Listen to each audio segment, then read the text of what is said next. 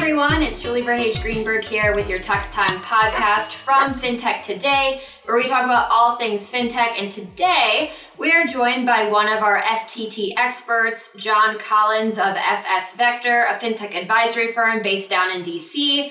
In his role, John focuses a lot on regulation and how it is impacting the world of FinTech. So anything from this new administration coming in to the Robinhood hearings on GameStop to banking charters to SPACs.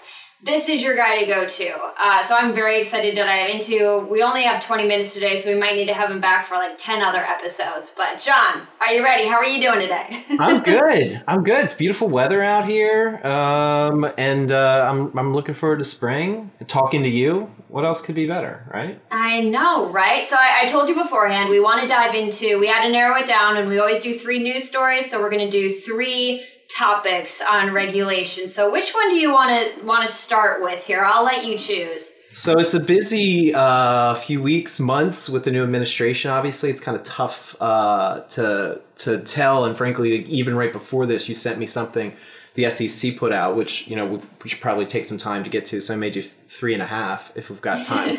uh, but but no, I think um, the I'll start with uh, Wally Adeyemo, who is the deputy secretary, will be the deputy secretary of the Treasury um, for Secretary Yellen.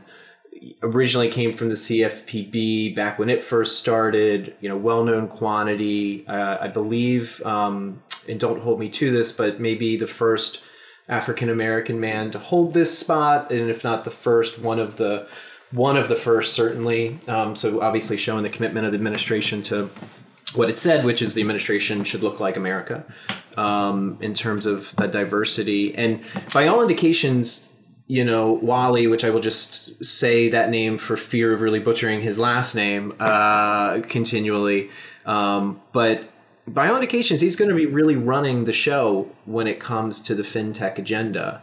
Uh, I can say without saying this person's name because I don't know if it's totally official, but uh, again, have a pretty good indication that someone is going to be moving within government uh, that has focused on cryptocurrencies for the past number of years and is going to be now working under Wally to uh, under the deputy secretary, probably more appropriate, uh, to um, drive the crypto agenda. Uh, I will not give this person the title of crypto czar, but that's how it's been described to me. So you know, I think we're we got to wait and see and, what that agenda looks like. But I think we're going to talk about some other stuff that will probably drive it. Right. And so in this role, what areas of fintech I always get confused. There's so many different regulators in this space. So in this position, both like the crypto czar and what Wally's doing, what areas of fintech are they going to be focused on the most? Like which sectors are going to be paying the most attention to this? I think it's. Uh, I, think the better way to think about it, at least at this point, is not to bucket it into the business lines, but pri- probably to bucket into what the larger priorities of the administration are. So diversity, right? Um, perhaps a subset of that, but perhaps its own thing as well. Um, uh, you know, financial inclusion and access. So not only talking about you know making sure that companies are um, and and especially their boards are representative of of America and, and of the users of these companies um, and driving them to ensure that representation, but also what are these companies doing or not doing as it um, as it relates to involving underrepresented communities on their platforms and for those that perhaps really do market to those communities. How are they marketing it? Are they being transparent with pricing etc i think a second piece uh, will be or perhaps third piece is you know climate. That's that's focused on the financial services sector in general of which again as you know well the, the lines blur between what's a fintech and what's a bank now especially as they become or buy banks but uh, you know what what you know how are how are these financial institutions and the products taking into consideration climate change? And uh, then finally i think you know consumer protection. Uh, you know again all of these the venn diagram it has overlap but how are um, you know new verticals such as buy now pay later which I, I you know you guys put out an amazing you know report on that uh, how are they being used? How are they being marketed? Are those uh, prices being transparent? You know, perhaps that's a business line you can see where there will be increased focus for no other reason perhaps than just it hasn't been fully explored and the market is really exploding. I, I don't think I can buy anything online now without being served an opportunity to use one of those services. it does seem like that. And a year ago, before COVID, I hardly ever would see them. I'd see Afterpay or um, Affirm maybe once in a while and buying like a piece of exercise equipment or some mascara. I would see something like Afterpay since they do the, the smaller transactions, but it really has exploded. Um, so I can see why all of these regulators are more you know, in tune to figuring out what is going on and what they should be doing around them. One thing that we've come to expect with regulation is that most of the time it, it happens pretty slowly. Uh, is there any indication that there's going to be pressure for them to act more quickly than usual on some of these things? I would say the thing that would probably, well, perhaps two, that would demand more immediate attention uh, would be probably was my third story, so we're going to jump around. But GameStop, which again, I, I already made this joke to you, my lame joke, can't stop, won't stop. It it is not stopping as it relates to GameStop. I kind of was a of the mind that this was just going to blow over. But you know, yesterday in Senate, um, the Senate uh, Small Business Committee, it it, it came up, um, and it was the focus. Interesting. Wow. Yeah, I mean, there's a lot more oversight and focus than I expected, and I, I don't think that's going to stop.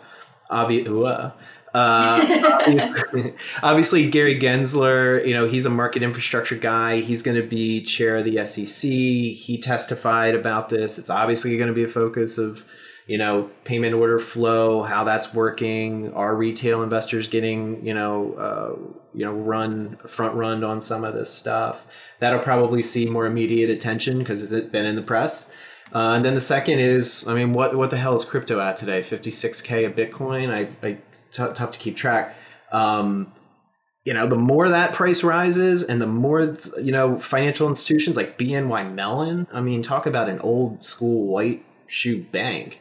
You know, talking about getting you know custodying Bitcoin. Like it's it's it's definitely going to get more attention. It'll get more attention when Coinbase direct lists if it does that at the end of the month or next month. And um, yeah, I think those are the two things I kind of see seeing the most immediate attention. But obviously, you know, this administration is very clear. It came in like we've got a global pandemic still, and we've got a uh, an economy that's about to get one point uh, some trillion dollars, one point two. I can't recall now. Uh, you know, injected into it. That's still the major focus of this administration. But as we get into May, June, July, August, hopefully we're really on the other side of this. And um, that's when I think you're going to have more attention um, on some of this. Yeah, that makes a lot of sense because the GameStop thing, like you said, every single day it feels like the stock is moving a lot. And then what we had other stocks coming in. Rocket Mortgage was one of the most recent ones, another fintech company. Um, so it does seem like that there's pressure there to act quicker than in other areas that might not be as you know imminent in terms of getting stuff done as what what this one is um, you also mentioned your second topic you wanted to dive into some stuff around the occ they've got some new people uh, coming on in right yeah and i think you know so Michael Barr, who was the nominee to be OCC comptroller, that appears to to you know not be happening and the front runner um, who was in the running as one of the top names prior to, to Barr being um, uh, named as the appointee is a woman named Mehrsa Baradaran. And she is a progressive. I mean, she's an academic from, I believe, UC Irvine. Uh, and she is very much a progressive academic on these issues. Um, she wrote a book, which I believe called The Color of Money, among other, um, other publications super, super, super focused on financial inclusion and access, not particularly fond of big tech or maybe even tech kind of getting involved in banking without being a bank. Um, I will oversimplify that. Uh, but that's that's a big move. And I mean, look, it, it, it is it is a realization of a pattern that we were already seeing among Democrats, of which I am a card carrying one, which is a growing um, skepticism of of fintech broadly. and I think she's very representative of that. I think it is. Um, you know, it's it's going to be very interesting to see what she does with things called the fintech charter, and not just the one that Brian Brooks, the former comptroller, um, proposed, but even the one that the Obama administration put out. You know, she's not particularly fond of this, you know, commingling of banking and tech unless tech is really treated exactly like banking. Interesting. And uh, can you explain a little bit? So the the Michael Barr development is fairly recent, and he was he was seen as like the front runner, just given his time in the Obama administration, working in the Treasury Department. Um, a lot of you know accolades from working um, in the in the regulatory space and whatnot. What what was the reasoning that he's getting so much pushback from? Um, it sounds like the liberal side is more anti Barr coming in than than others. Yeah, so I think you know the the criticisms were really as as a lot of criticisms of of nominees are going to be, um, you know, from from the Democratic side, too close to industry. Um, you know, he's been on a few fintech boards. He's he's been a, a fintech advisor or advisor to fintech groups for not industry groups like I, I, believe he was a part of a UN group or a Clinton Foundation group. Um, you know, he's been a part of the Brookings Institution, which, for those who don't follow DC think tanks, is a very liberal, very progressive. Um, uh, you know, academic think tank in Washington. He's got all the bona fides that one would have to be nominated to this sort of thing, but you know, it seems like the board memberships he had and sort of other, um, you know, other connections he had to industry were really not um, uh, not palatable to a lot of liberal Democrats like Elizabeth Warren and others. And as as any kind of compromise or political um, uh, operation like we're engaged in now with the new administration being put into place, you got to give and you take, right? So uh, you know, I think Barr, it would appear, just didn't get uh, taken, uh, or or I don't know what side of the deal he's on there, but you know, he seems to not be um, one that they're going to fight for any more than they already have. And Mehrsa is certainly a give to progressives, and perhaps there's another person that they got in exchange. I have no idea, but uh, that seems to be where the um, where the bargaining has left us. Yeah, if you if you Google his name, one of the articles that comes up is titled "FinTech loves this rumored Biden nominee." Apparently, he was on the board of a LendingClub at one point, Ripple at another point. I'm sure there were other ones in there too that are just not not mentioned in here. So he definitely knows a lot about the industry. That's for sure. Well, and there's a knee jerk reaction that was that's happening now, and we could see it happening prior among congressional Democrats. Again, a growing skepticism. My view is it really started with you know payday lenders who were using online platforms and passing themselves off as fintechs and you know i suppose they are.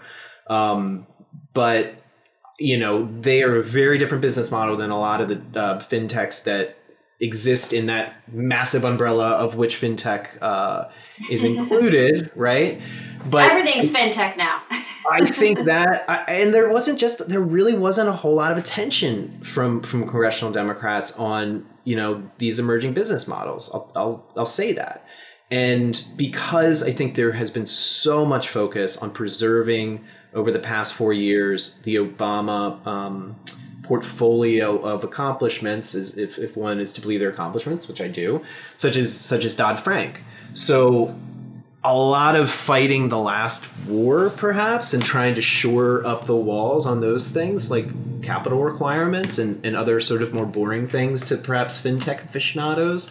And that was where the focus was. And so I think you're you're going to a muscle memory on lending and Brian Brooks, the former comptroller, was uh, not a bashful guy and not an apolitical guy, but did not shy away from a fight. And I think even things that the Obama administration probably would have put out, like an interpretive letter on custodying digital assets and other things like that, it's kind of a throwing the baby out with the bathwater, to use a perhaps a, a poor cliche um, that that it seems like Democrats are falling into, which again, you know, certainly not every fintech application or company really does drive towards financial inclusion and access, but there's a lot of evidence that underrepresented communities do get capital um, uh, and, and and use these products in ways that are actually really beneficial, and that the traditional banking sector, at least up until a few years ago, perhaps was not serving to the extent they could. Uh, so we're gonna have to see how all that um, shuffles out. Yeah, and I mean, it's not even just the consumer side, like you mentioned, it's also the small business side. If you look at Square's new bank that they just launched, I'm sure something that they were pitching hard to regulators is that they lend to more female businesses, they lend to more minority businesses, like they lend to smaller businesses. Uh, same thing with the, the PPP program that happened last year when COVID hit. Square was one that was writing smaller check sizes to smaller businesses because all these big banks just wanted to work with the massive guys that they had already worked with before for risk reasons and whatnot. So I think it's super important that DC makes sure that that continues to be a priority for sure. Yeah, and I and I hope and I would expect over time you're going to see more nuance um, on these issues. Uh, and it would be a shame if if you know we lost the forest from the trees here, but you know, again, we'll have to see. There, there is a lot of evidence, like you said, like real substantive evidence that for a number of, of cultural and historical reasons, underrepresented communities who were redlined out by banking for generations, who in, in a lot of cases do not trust financial institutions for, again, like real reasons and historical reasons in these communities, were more, and this is, I think, was a PayPal Kiva study that came out like years ago. They are more apt to use applications through their phone because of the lack of personal contact, because these are different than the banks in their communities. Um, and even just sort of that not having a face to face thing. Um, it, uh, it it it has not it has it starts having to do little do with, little to do with banking as as much as it does just the delivery and access of of these applications bank or not Totally. All right, we have like five minutes left. You alluded to the final topic before, mm-hmm. GameStop, but let's also throw SPACs in here too, because I think there's actually some overlap here, because I think the company staying private for a long time and now all this retail trading kind of forms this massive thing where we've got this GameStop saga going on, we've got companies wanting to go public and these VCs starting SPACs, these celebrities starting SPACs because there's all these retail investors that want to pile into stocks on Reddit and whatnot. So GameStop and then SPACs here. Five minutes. Yeah, so I think I think the there there's a connection. The connection is just like there's a growing concern about the frothiness, as, as like the press likes to use with these markets, um, all of them, and the housing bubble it appears we're in in terms of pricing. I mean, you know, I know you're like doing hashtag van life and doing clubhouse chats on your way down to Austin with everyone else, but but um, you know, there's that. It's things are really frothy, and I think there's growing concern about that, and I think there might be concern that SPACs and and um, the uh, Robin Hoods of the world are contributing to that, um, and so you know with there was a hearing just yesterday in senate small business again like they, there's a, a the the focus is going to be on the gamification. That seems to be where people uh, are finding their hook. I've r- r- written about this for FinTech today. How one defines gamification to me is very difficult. Um, how a regulator or policymaker would would define that between just making an app that is easy to use and access. I can tell you, my stepdaughter uses Robinhood. I have a custodian account for her, and she is up like thirty percent on Build a Bear Workshop I, I don't know why, but I suspect Reddit has something to do with it. And then SPACs. I mean, yeah, I just read the thing the SEC put out. It, it seems particularly focused on celebrity endorsements, which is very similar to um, to uh, to what you saw at the ICO initial coin offering craze from a few years ago, and they actually referenced that I saw in the press release. But again, I think it's connected to the frothiness, and you've got applications and brokerages that are free if taking out payment order flow are free and are easy to use. And so you have investors that may traditionally be viewed as unsavvy. And so they're looking to all these various platforms for advice and, you know, quick returns. And I think we're trying to deal with like how do you protect those folks while also allowing them to have access to the same stuff that I almost cursed the same stuff that uh, rich people have had. So yeah, it's really it's really tough because you can't tell someone like, oh, you're not smart enough to use this stuff. Only this billionaire down the street can use it. But you also don't want them to be taken advantage of either. Right, and you don't want firms putting Alex. Nothing against Alex Rodriguez uh, or any celebrity um, you know, on the on the brochure because you're trying to target and market to those folks. I think that's the huge part here. How is it being disclosed? The risks and who is it being marketed to and how is it being marketed to? That is a, probably a really good area that the SEC and congressional leaders could focus on.